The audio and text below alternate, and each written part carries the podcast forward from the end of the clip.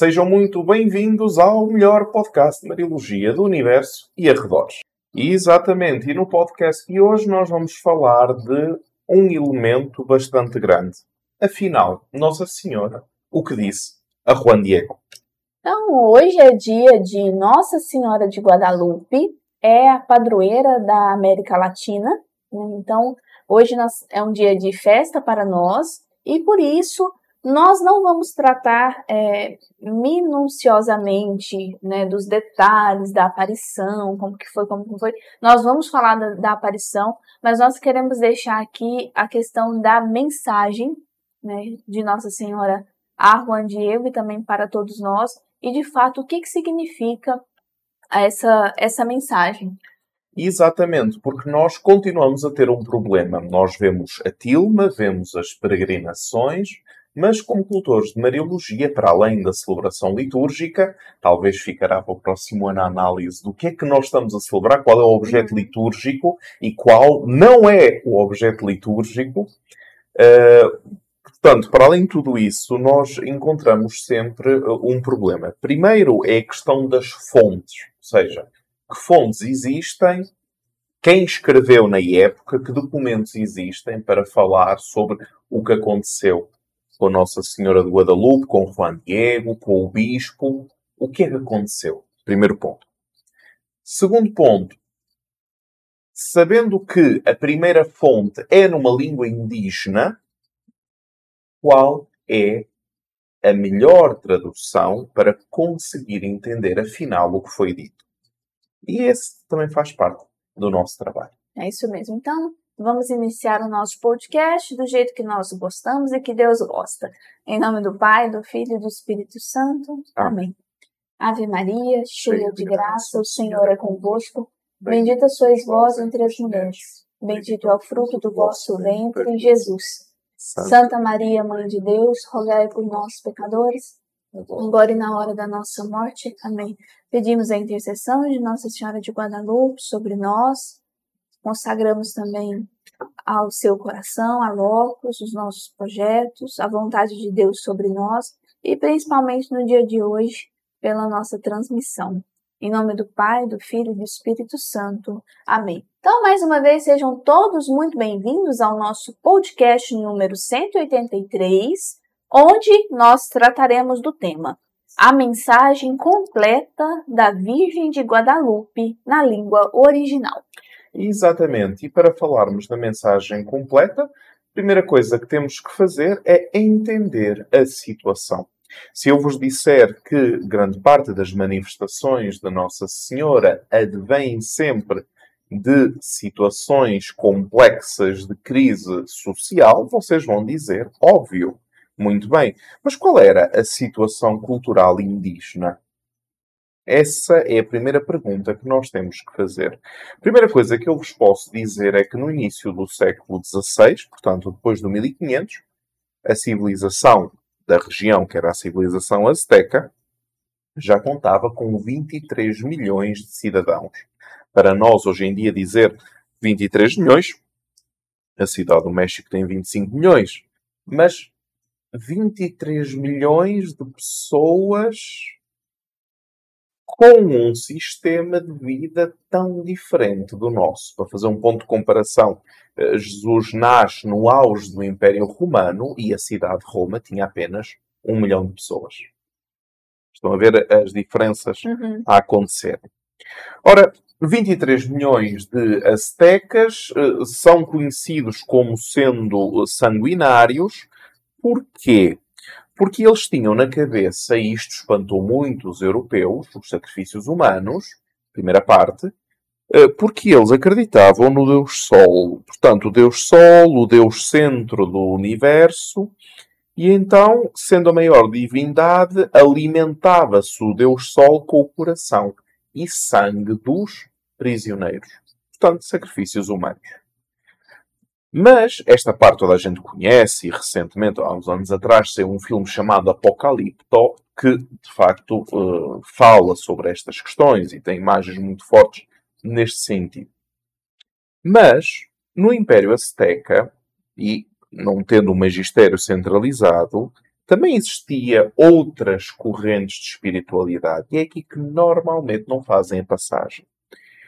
Existiam os toltecas, do qual faz parte Juan Diego, e os toltecas eram, uh, aliás, os texocanos, texocanos, os texocanos, que eram provenientes dos toltecas, dos quais fazia parte Juan Diego, eles acreditavam num só Deus, chamado Tloque Nahuaque, muito bem, o Deus desconhecido, o verdadeiro Deus, que era tão alto que não se podia alcançar, que não queria sacrifícios uh, humanos, mas, reparem, flores e canções. Porque as flores e a música eram sinais da verdade divina. Fiquem com esta, com esta noção, porque é exatamente isto que vai acontecer com a Guadalupe. Depois nós temos o vidente Juan Diego, que era então um índio texococo, ok? Portanto, texocano. Texococano. Uh, o, nome dele, o nome dele de nascimento era Cuauhtlatoatzin. Coragem para quem quiser repetir. Ele participava desta cultura e ele vai experimentar Maria como uma mãe do único e verdadeiro Deus. É assim que ele vai experimentar. Em apenas dois anos, os espanhóis conquistaram o Império Azteca. Existia um senhor chamado Hernán Cortés que vai entrar dentro do Império, vai negociar com todas as tribos que eram contra a família real do Império Azteca e vai aproveitar uma profecia de que viriam eh, de que viriam estes muros de madeira do, do Oriente. E de facto a Europa é oriental em relação a. E, com isto, ele consegue fazer uma derrocada dentro do Império Azteca, uma derrocada militar, social, económica e política. O Império Azteca cai, mas também cai a religiosidade azteca sepultando a religiosidade do povo, o povo perde a sua identidade, perde os seus ritmos, peregrinação anual, etc. E então deixa de ser um povo que não tem para onde voltar, mas também não sabe para onde ir. Um pouco como o nosso hoje em dia, não é? Uhum. Nós assistimos a uma derrocada religiosa que faz com que nós cortemos com a nossa cultura precedente mas não nos foi dada uma cultura para onde irmos. E isto vai nos levar a uma situação pastoral, portanto, a situação da Igreja Católica em, uh, no México, nesta, nesta época, no atual México. Isto vai nos levar a uma situação complicada. Qual é essa situação? Os, uh, os espanhóis uh, têm uma crise de consciência, começam-se a interrogar se de facto podem fazer o que estão a fazer aos indígenas. Uh, Começa-se na escola de Salamanca a interrogar acerca do direito das gentes, ou seja, todos têm direito à propriedade privada, não podem ser uh, desterrados de suas casas, uh, têm direito à vida, são criados à imagem e semelhança de Deus. Então muitos começam a questionar aquilo que está a ser feito do outro lado do mundo é, só uma questão assim de, de forma geral, né, das mariofanias, das aparições, é importante a gente fazer essa, esse contexto histórico e social para a gente poder compreender por que, né, que a Virgem Maria aparece para aquela, para aquela pessoa, para aquele povo, naquele contexto, naquela cidade, né, naquele tempo onde o cristianismo nem era tão forte assim, né? É, nós vamos ver agora a história, de fato, como é que o cristianismo inicia, né, ali com os franciscanos, mas quando nós vamos pensar em algum tipo de aparição ou uma mensagem de Nossa Senhora, né, uma aparição, por exemplo, aqui no Brasil, tantas supostas aparições que vêm acontecendo, um dos fatores para a gente entre aspas, né, investigar ou diagnosticar se aquela aparição, se aquela mariofania, ela é de fato é, sobrenatural, né, se ela de fato consta como, como algo sobrenatural, um dos pontos é a questão histórica, né, de tentar compreender por que, que Nossa Senhora aparece naquele momento. Né? E quando nós falamos agora da questão dos índios, no, na cidade do México, é, é importante vocês segurarem né, alguns dos pontos que nós vamos falando de quem é Juan Diego, né, que é um cristão é, mais ou menos recém-convertido, ali dos seus 7, 8 anos de conversão, e de como estava a sua cidade naquela época né? Acho que é isso. Exatamente. Então reparem, eh, estão na escola de Salamanca, realmente podemos ou não podemos fazer, mas a acusação era sempre a mesma. Porque eles são idólatras, logo eles são culpados. Então era um pouco difícil de resolver a questão deles. Como é que vamos resolver? Vamos enviar missionários. Vieram os franciscanos. Nos primeiros meses, dois padres que chegaram faleceram. Um frade ficou lá, em 1524, e chegam os doze frades franciscanos conhecidos, conhecidos pelos doze apóstolos. E aí começa um processo de evangelização, até porque nessa altura, em 1524, em 1527, já o Papa Clemente VII, já o Papa Clemente VII, aliás, em 524, tinha confiado a estes franciscanos a bula omnimoda para a evangelização da nova terra. Ora, quando vem esta bula, o, o, quando vem esta bula, o Papa vai nomear em 1527 o Bispo do México. Ou seja, uma igreja hierárquica claramente constituída e por vontade do Papa. Quem é o Bispo? Juan de Zumarraga. Quem é esta pessoa? É um frade franciscano, ortodoxo, inteligente, simples e humilde, assim o descrevem na época. 1531 dá-se a aparição, já existiam 35 missionários, alguns dominicanos e alguns diocesanos, tinha-se formado uma igreja oficial que, por sua natureza, é uma igreja missionária. Os franciscanos tentam evangelizar segundo a teologia da época, tentam como objetivo resgatar as almas dos indígenas, resgatar as almas dos indígenas para que eles uh, não vivam nas garras do demónio com estas idolatrias dos sacrifícios uh, humanos.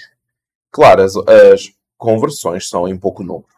São em pouco número. Então, 1531, nós temos uma uma igreja que tenta viver no México, tenta se constituir, indígenas não são bem vistos, até porque em 1528 temos o problema do governo do México. Foi entregue a Nuno de Guzmán, conhecido pelo demónio infernal de ganância, foi assim que o bispo o descreveu, o primeiro bispo do México. Eh, nós já dissemos muitas vezes, e vamos continuar a dizer, que o processo de eh, de expansão territorial da monarquia portuguesa e da monarquia espanhola, é monarquia castelhana, aliás, por precisão de linguagem, é muito diferente. Os espanhóis, vamos dizer assim, em português corrente, entram a matar. Uhum. Os portugueses não o fazem.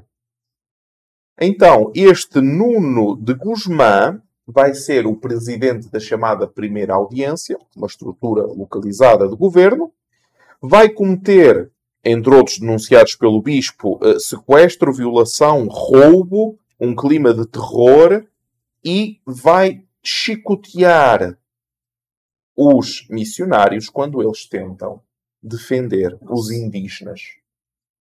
É a mesma coisa depois acontece aqui com o problema dos, dos jesuítas, nas chamadas reduções dos Sim. jesuítas aqui, perante o Marquês de Pombal, que depois os vai suprimir. Ou seja, há um papel preponderante da Igreja, dos seus missionários, em relação à proteção das gentes, vamos chamar uhum. assim, que é o termo técnico.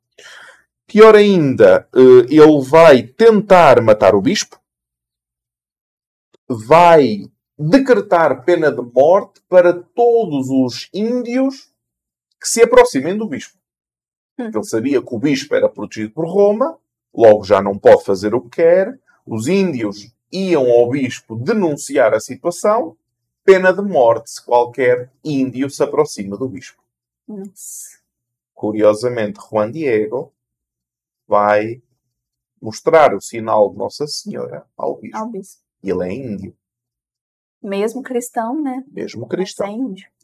O bispo reage a, todas estas loucuras e excomunga a primeira audiência, interdita eh, a cidade do México, ordena que toda a gente retire as suas alfaias sagradas, eh, as suas alfaias sagradas, que o Santíssimo Sacramento seja consumido e tudo quanto é padre deixa a cidade. Bom, não havia uma solução humana. Para a história ficam as suas palavras em 1529, quando escreve ao rei de Espanha: Parece-me justo informar a vossa sereníssima majestade que as coisas que aqui se passam são de tal gravidade que se Deus não intervir, o remédio de sua mão, esta terra está à beira de um colapso total. Estamos em 1529 e a aparição é de 1531. Portanto, estamos numa crise profunda para a destruição do Império Azteca, um, para um governo ganancioso, totalitário, a cometer todo tipo de crimes, dois, estamos numa crise eclesial, pois o Evangelho não encontra forma de progredir porque está associado a estes conquistadores. Três, então, crise do Império Azteca, crise da sociedade, crise da Igreja. E agora? Pois é. E agora ainda temos um terceiro problema. Os- o quarto problema, aliás, os mestiços. Quem são os mestiços? O mestiço é o conjunto de Índio. índio com espanhol. Os mestiços não eram nem aceitos pelos espanhóis, porque eram filhos de, de violações, nem aceitos pelos indígenas, porque eram filhos de espanhóis. Então, relatos da época falam que eles vasculhavam o lixo como os cães, junto aos miseráveis. mercados, de tão miserável. Juan- o, portanto, o bispo do México, Juan de Zumarraga, lança um, eh, portanto, lança um grito, nós já lemos que a situação tem que alterar, e em eh, São João Paulo II, no documento Eclésia in América, número 70, vai dizer, que é o mote do que iremos dizer hoje, vai dizer o seguinte. O rosto mes- mestiço da Virgem de Guadalupe constituiu desde o início um símbolo da inculturação da evangelização, da qual ela foi a estrela e guia. Com sua poderosa intercessão, a evangelização poderá penetrar no coração dos homens e mulheres da América e permear as suas culturas, transformando-as a partir de dentro. É isto que aconteceu. Eh, já vamos ver agora na, na parte das mensagens, mas transformar uma cultura a partir de dentro, indo do culturalismo à inculturação. Culturalismo o que é? E recentemente o Papa Francisco referiu novamente. Culturalismo é quando tudo de uma determinada cultura entra a fazer parte do património religioso. Exemplo extremo que nunca aconteceu. Uma determinada cultura tem culto aos orixás, divindades, deuses, e então faz-se uma sessão destas coisas e depois celebra-se uma Eucaristia.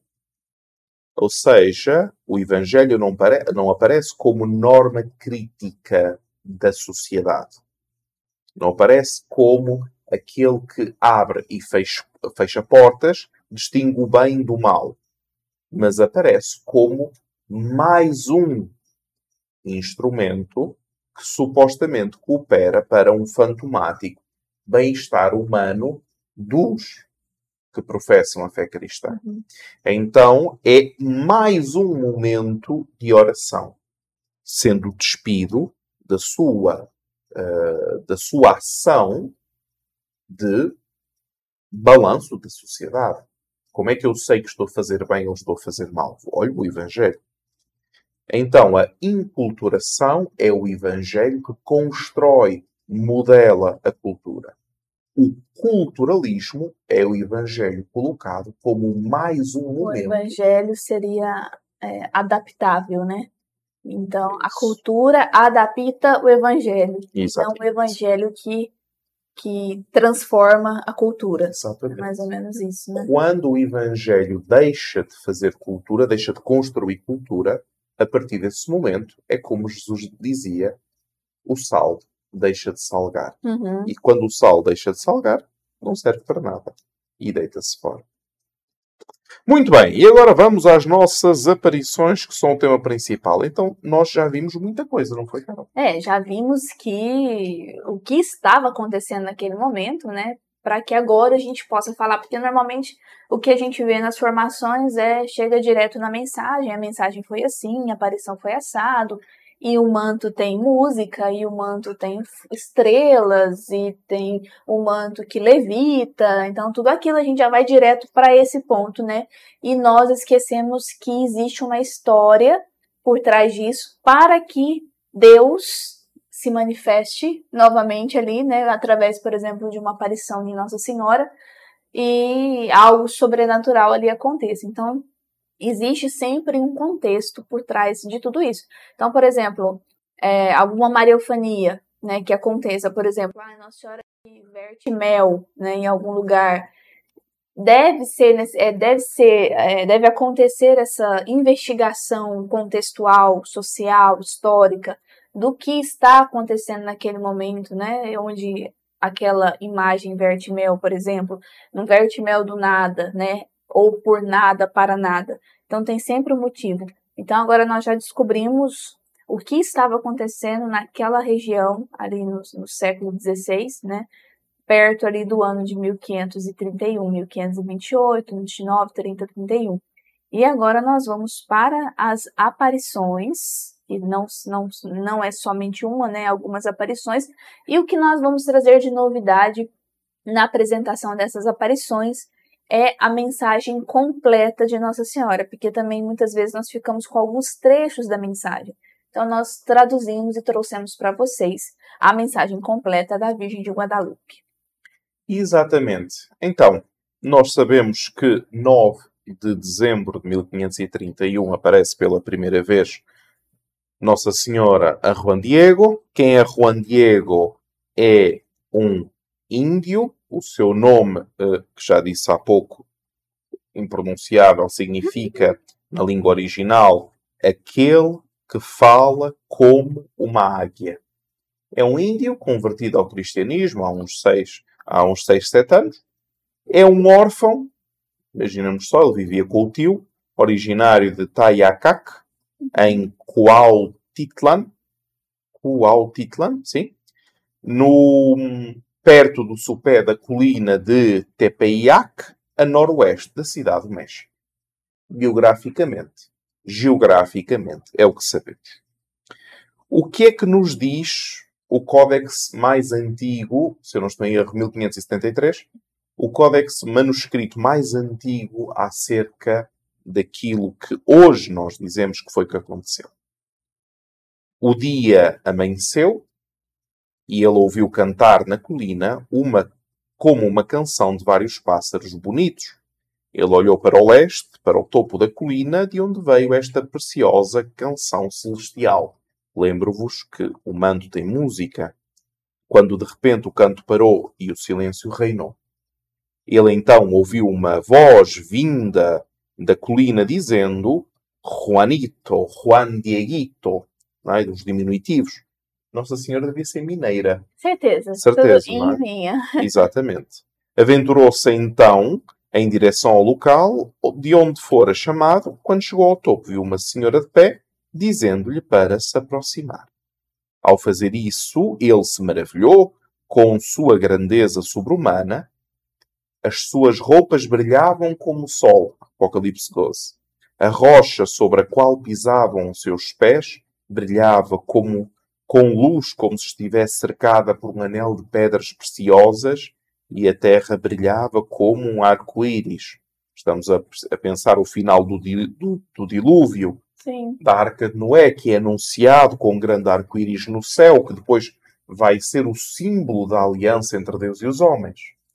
Os mesquites nopales e outras ervas daninhas que crescem neste lugar pareciam esmeraldas, a sua folhagem como turquesa, seus galhos e espinhos como ouro. Ele se curvou diante dela e ouviu sua palavra, suave e gentil, como quem te cativa e encanta profundamente. Frase de Nossa Senhora. Pois a Nossa Senhora, Juan Diego. É. Juanito, o mais humilde dos meus filhos, onde vais? Senhora, tenho que chegar à cidade do México para seguir as coisas divinas que nos são ensinadas e dadas por nossos sacerdotes e nossos legados e por Nosso Senhor. Saiba e entenda bem, você, o mais novo dos meus filhos, que eu sou a sempre Santa Virgem Maria, Mãe do verdadeiro Deus, para quem existimos, do Criador de todas as coisas, Senhor do céu e da terra. Eu gostaria, interessante, né, que ela fala é, mãe do verdadeiro Deus, então eles tratam Deus, né, o cristão, né, na época trata Deus como verdadeiro Deus.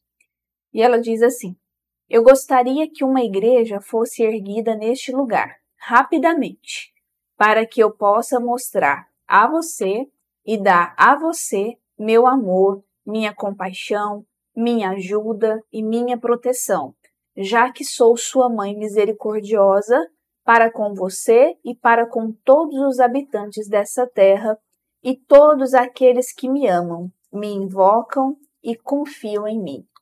E ela continua: Eu escuto as suas queixas e remedio as suas misérias, as suas indigências e suas dores, para cumprir o que minha clemência exige, vá ao Palácio Episcopal da Cidade do México e diga-lhe que manifesto um grande desejo, que aqui, nesta planície, seja construída uma igreja em minha homenagem. Você lhe contará em detalhes tudo o que viu e admirou e o que ouviu. Saiba que serei extremamente grata a você e o recompensarei, pois o farei feliz e digno de recompensa pelo empenho e esforço que colocará nessa missão. Eis que você ouviu minhas instruções, meu humilde filho. Vá e faça todo o esforço que puder. Nesse ponto, Juan Diego curva-se perante a Virgem e diz: Senhora, obedecerei às suas instruções, agora devo deixá-la seu humilde servo.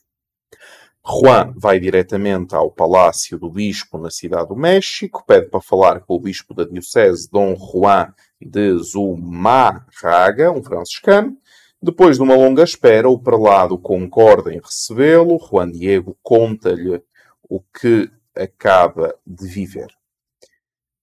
O bispo vai-lhe responder: Você vai embora, meu filho, e terei prazer em ouvi-lo. Vou repensar tudo desde o início e vou refletir sobre os votos e desejos pelos quais você veio, disse o prelado. Claro que agora aqui faço uma pausa, porque normalmente conta-se a história de Guadalupe como Juan Diego bom e o bispo mau. Agora, se o bispo sabe que os indígenas, os índios, estão interditados sob pena de morte de falarem com o bispo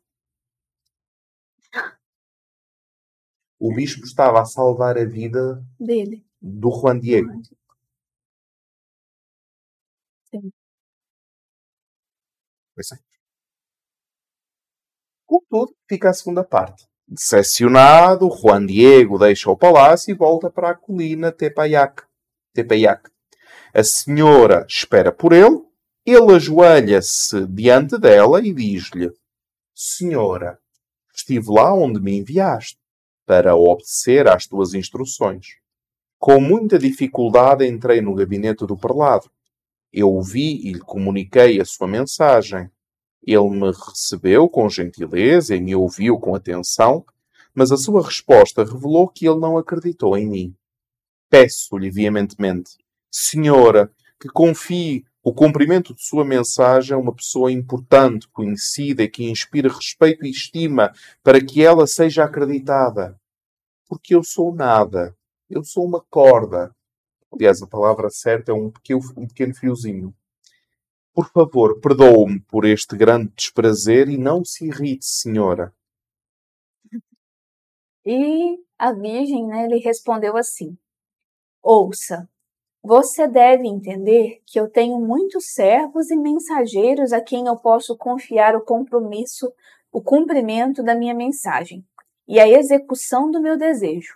Mas é precisamente a você que me dirijo e a quem peço para me ajudar para que, através da sua mediação, meu voto seja cumprido. Imploro-te ardentemente, tu, o mais novo dos meus filhos, e ordeno-te com firmeza que vás amanhã encontrar-te com o bispo. Você irá lá em meu nome e lhe dará conhecimento do meu voto completo, segundo o qual peço a ele que comece a construção de uma igreja. E diga-lhe também que sou eu, em pessoa, a sempre Virgem Santa Maria, Mãe de Deus, que te enviou. Juan Diego vai responder à senhora. Reparem que nós ainda não temos um nome para esta senhora, será dado mais tarde. Não quero desagradá-la. Eu obedecerei de bom grado e de bom grado às suas instruções. Amanhã à tarde, ao pôr do sol, voltarei para levar a resposta à sua mensagem ao prelado. Por que é que ele diz amanhã à tarde ao pôr do sol? porque durante a noite é menos visível quem entra no palácio episcopal. Ele está-se a esconder. Sabe que corre perigo de vida. E também, também ele sabe que o bispo, essa dificuldade do bispo receber também é por causa disso, né? Então facilita a vida dele a vida do bispo. Exatamente. Né? No dia seguinte, por volta das 10 horas da manhã, Juan Diego voltou ao palácio episcopal. O bispo falo esperar. Quando o recebe e o interroga intensamente sobre as aparições, ele encerra a conversa dizendo: Bem, se é verdade aquilo que tu dizes, pede um sinal à senhora que me dê um sinal para, para que também eu possa acreditar. Juan Diego exclama: Monsenhor, Monsenhor, ouça, qual deve ser o sinal que você pergunta? Na verdade, irei pedir à Senhora do céu que me enviou. O Monsenhor pede aos seus colaboradores que supervisionem Juan Diego, pedem-no para seguir, afinal, onde é que está esta senhora, e eles acabam por perder perto de um riacho junto a uma ponte, voltam e dizem ao bispo: A gente perdeu, certeza que ele é um mentiroso. Claro. Juan Diego volta à noite, como é óbvio, a senhora aparece a Juan Diego no mesmo lugar e Nossa Senhora diz a Juan Diego: Muito bem, meu pequeno, você voltará lá amanhã para trazer ao bispo o sinal que ele pediu a você. Então ele vai acreditar em você. E saiba, meu pequeno, que vou recompensá-lo por sua solicitude, por seus esforços para comigo. Te espero aqui amanhã. Na segunda-feira, 11 de dezembro de 1531, Juan Diego não volta a ver o bispo. Porquê? Porquê é que ele desobedece? Porque o seu tio com o qual ele morava estava gravemente doente. Então o que é que ele pensa? Bem, o meu tio pediu um padre para se confessar antes de morrer, vou à procura de um padre e em vez de passar na, na colina, da uh, ele vai à igreja de Tlatelolco, ok? E diz, bem, se eu continuar por este caminho, a senhora certamente me verá, ela poder-me segurar para que eu leve ao perlado o sinal conforme combinado. Então, pensando isto, ele contorna a colina, mas ao contornar a colina, imaginem quem é que desce do alto da colina. A senhora. E o que, é que, o que é que ela lhe vai perguntar? O que é, meu filhinho? Onde você vai? Juan Diego vai lhe responder sobre a gravidade do tio, mas a senhora vai reiterar e dizer: Ouça-me e entenda bem. Nada deve amedrontá-lo ou angustiá-lo. Seu coração não pode ficar perturbado. Não tema essa doença ou qualquer outra doença ou sofrimento. Não estou eu aqui, eu que sou sua mãe? Você não está sob a minha proteção? Não fique triste com a doença do seu tio. Ele não vai morrer. Não se preocupe, ele está curado agora. Suba até o topo da colina, onde você me viu e onde eu lhe dei instruções. Você verá uma variedade de flores. Corta-las, colhe-as, recolhe-as e depois vem e traga-as diante de mim. Ora, tendo a promessa de que o tio estava curado, esta inicial missão de Juan Diego não se justifica mais. Obedece à senhora, sobe ao topo da montanha, corta estas rosas naquela estação, pega nelas, recolhe-as na sua tilma, ou seja, no seu manto, e desce em direção à Senhora. E, e Nossa Senhora vai falar. Exatamente. e, a, e Nossa Senhora vai dizer assim: esta variedade de rosas é um teste e um sinal que você trará ao bispo. Você dirá a ele em meu nome que ele verá meu voto aqui e que deve agir de acordo. Você é meu embaixador, o mais digno da minha confiança. Ordeno-te estritamente que não abras o teu manto, senão na presença do bispo, e que lhe mostres o que está a vestir. Então Juan corre para o passo episcopal, o bispo vai fazê-lo esperar, desconfiados se ele seria um mentiroso ou não, veem que ele está a segurar o manto. O que é que é o manto? Ele acaba por dizer: Olha, eu vou-vos mostrar um pouco do manto. Eles ficaram atónitos, ele vai contar que a aparição lhe pediu para trazer estas rosas, mas são rosas galegas. Uhum. Desculpem, rosas de Castela. Ora, naquela parte do mundo, rosas de Castela não existem. Na Espanha, rosas de Castela em dezembro também não existe. Portanto, temos aqui uma impossibilidade. Assim que eles veem rosas de Castela, quem estava no Palácio Episcopal, como é óbvio, eram espanhóis e conheciam o que, o que era, eles veem as rosas de castelo e dizem aqui qualquer coisa sobrenatural a acontecer. O bispo recebe-o, o índio abre a sua capa, cai as rosas, fica com esta imagem uh, não pintada por mãos humanas, arqueriopita, na tilma, ambos caem de joelhos, começam a rezar, o bispo pega na tilma e coloca logo na sua capela privada, o bispo pede a Juan Diego que no dia, no dia seguinte lhe mostre onde foi o local da aparição.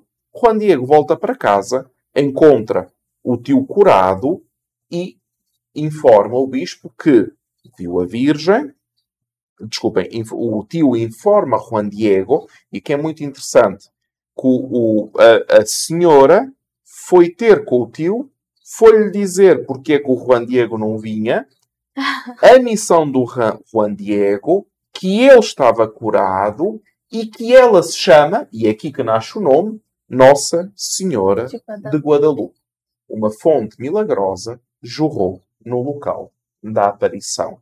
E aqui fecha a história. E é aqui que é preciso distinguir os momentos. O contexto, a parte histórica e então a tilma e os segredos da tilma, etc., são um mundo posterior, são uma reverberação deste primeiro núcleo de mensagem que é dada a Juan Diego. E é aqui que nós nos temos que concentrar. Os fenómenos posteriores que advêm, por mais extraordinários que sejam, têm que refletir este núcleo de mensagem que normalmente não se conhece. Sim.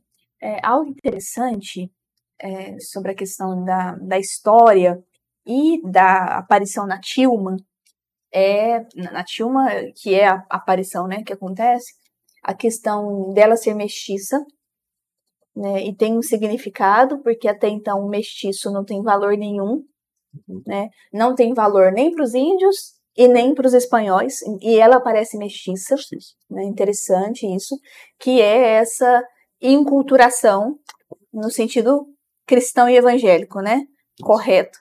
Então, a virgem que aparece mestiça e dois pontos que são a canção e as flores, o deus da, da canção e das flores, Exatamente. que é o deus dos cristãos no México, naquela época. Acho que é isso, né? Que é deus dos astecas dos, antes que cheguem lá os cristãos. Isso, isso, isso. Quando eles resolveram, né, não mais adorar aqueles, aqueles outros deuses alguma parte da sociedade parte desenvolveu uma espiritualidade. Que no caso Juan Diego fazia parte que, dessa. No caso, exatamente. Então, nós, o que é que nós assistimos aqui? A uma uh, forte capacidade comunicativa desta aparição. Existe uma comunicação, mas o código comunicativo não é conceptual, como acontece tipicamente no nosso mundo europeu, mas é simbólico, semiótico, porque se manifesta com as estrelas no manto, com as flores no manto, com a cor da pele, com a sua estatura, uhum. reconhecível à época, e com a música dentro do manto. Mas mesmo antes disso, porque não é a Tilma que converte Juan Diego. Uhum. Juan Diego nem sabia que estava lá a imagem, sabia das rosas. Aquilo que leva Juan Diego à sua missão é este núcleo de mensagem central, do qual nós apresentamos um pequeno resumo. Seria interessante ver o manuscrito completo. Uhum. Então, o que nós temos a seguir são os sinais deixados por essa aparição para que aqueles que não presenciaram, que não viram, que não conheceram Juan Diego, possam também eles, por estes sinais, conhecer a veracidade daquilo que foi anunciado. Sim. Feliz aquele que crê sem ver. sem ver. E essa é a dimensão do mistério pascal que nós temos, porque é verdade que a geração subapostólica e apostólica conheceu Jesus e conheceu Jesus ressuscitado mas a primeira geração terá conhecido alguém que terá conhecido Jesus. Mas a segunda geração de cristãos já não conheceu Jesus. Conhece o anúncio e conhecem os sinais que acompanham aqueles que anunciam, curam os doentes, expulsam os demónios. São sinais que acompanham aqueles que anunciam a ressurreição de Cristo. Felizes aqueles que creem sem terem visto. Acho que a, a, o nosso desejo nesse podcast é dizer isso para vocês, né? E para nós também, filhos daqueles que acreditam sem ver. Então, mais do que a, essa questão posterior da Tilma e também de tantas outras coisas que vão sendo descobertas e até hoje, né? É uma imensidão essa Tilma de fenômenos né, sobrenaturais no manto, mas mais do que isso, a mensagem central que a Virgem nos dá né, e dá a Juan Diego. E eu acho que a frase mais assim especial dentro de tudo isso, para cada um de nós tem uma, né? Para mim é sempre não estou eu aqui que sou tua mãe. Certo. E assim ela também no dia de hoje faz essa pergunta para cada um de nós. Não estou eu aqui que sou tua mãe? Amém. Amém. Amém. E amanhã, às 9 horas da manhã, voltaremos ao nosso, à nossa série Advento, né? E continuaremos até quarta-feira. Até quarta-feira, terça e quarta. Por quê? Porque quinta, sexta, sábado e domingo estaremos em Brasília na exposição de arte sacra, né, e também na semana cultural, onde nós teremos seis conferências lá e vocês, é, desde já peço a oração de cada um de vocês. Então, terça, manhã e quarta-feira estaremos aqui no nosso podcast e a partir de quinta até domingo nós estaremos em Brasília. E você que é de Brasília ou tem amigos em Brasília, familiares, não deixem de convidar para essa exposição que acontece a partir de sexta. Então é sexta, sábado e domingo. Nós viajamos na quinta-feira inteira. É, acontece na paróquia de Nossa Senhora da Saúde, na Asa Norte. São duas conferências por dia, uma às 15 horas e outra às 19h30. E nós contamos então com a ajuda e com a oração de vocês. Dito isto, até amanhã. Se Deus quiser. Deus. Tchau.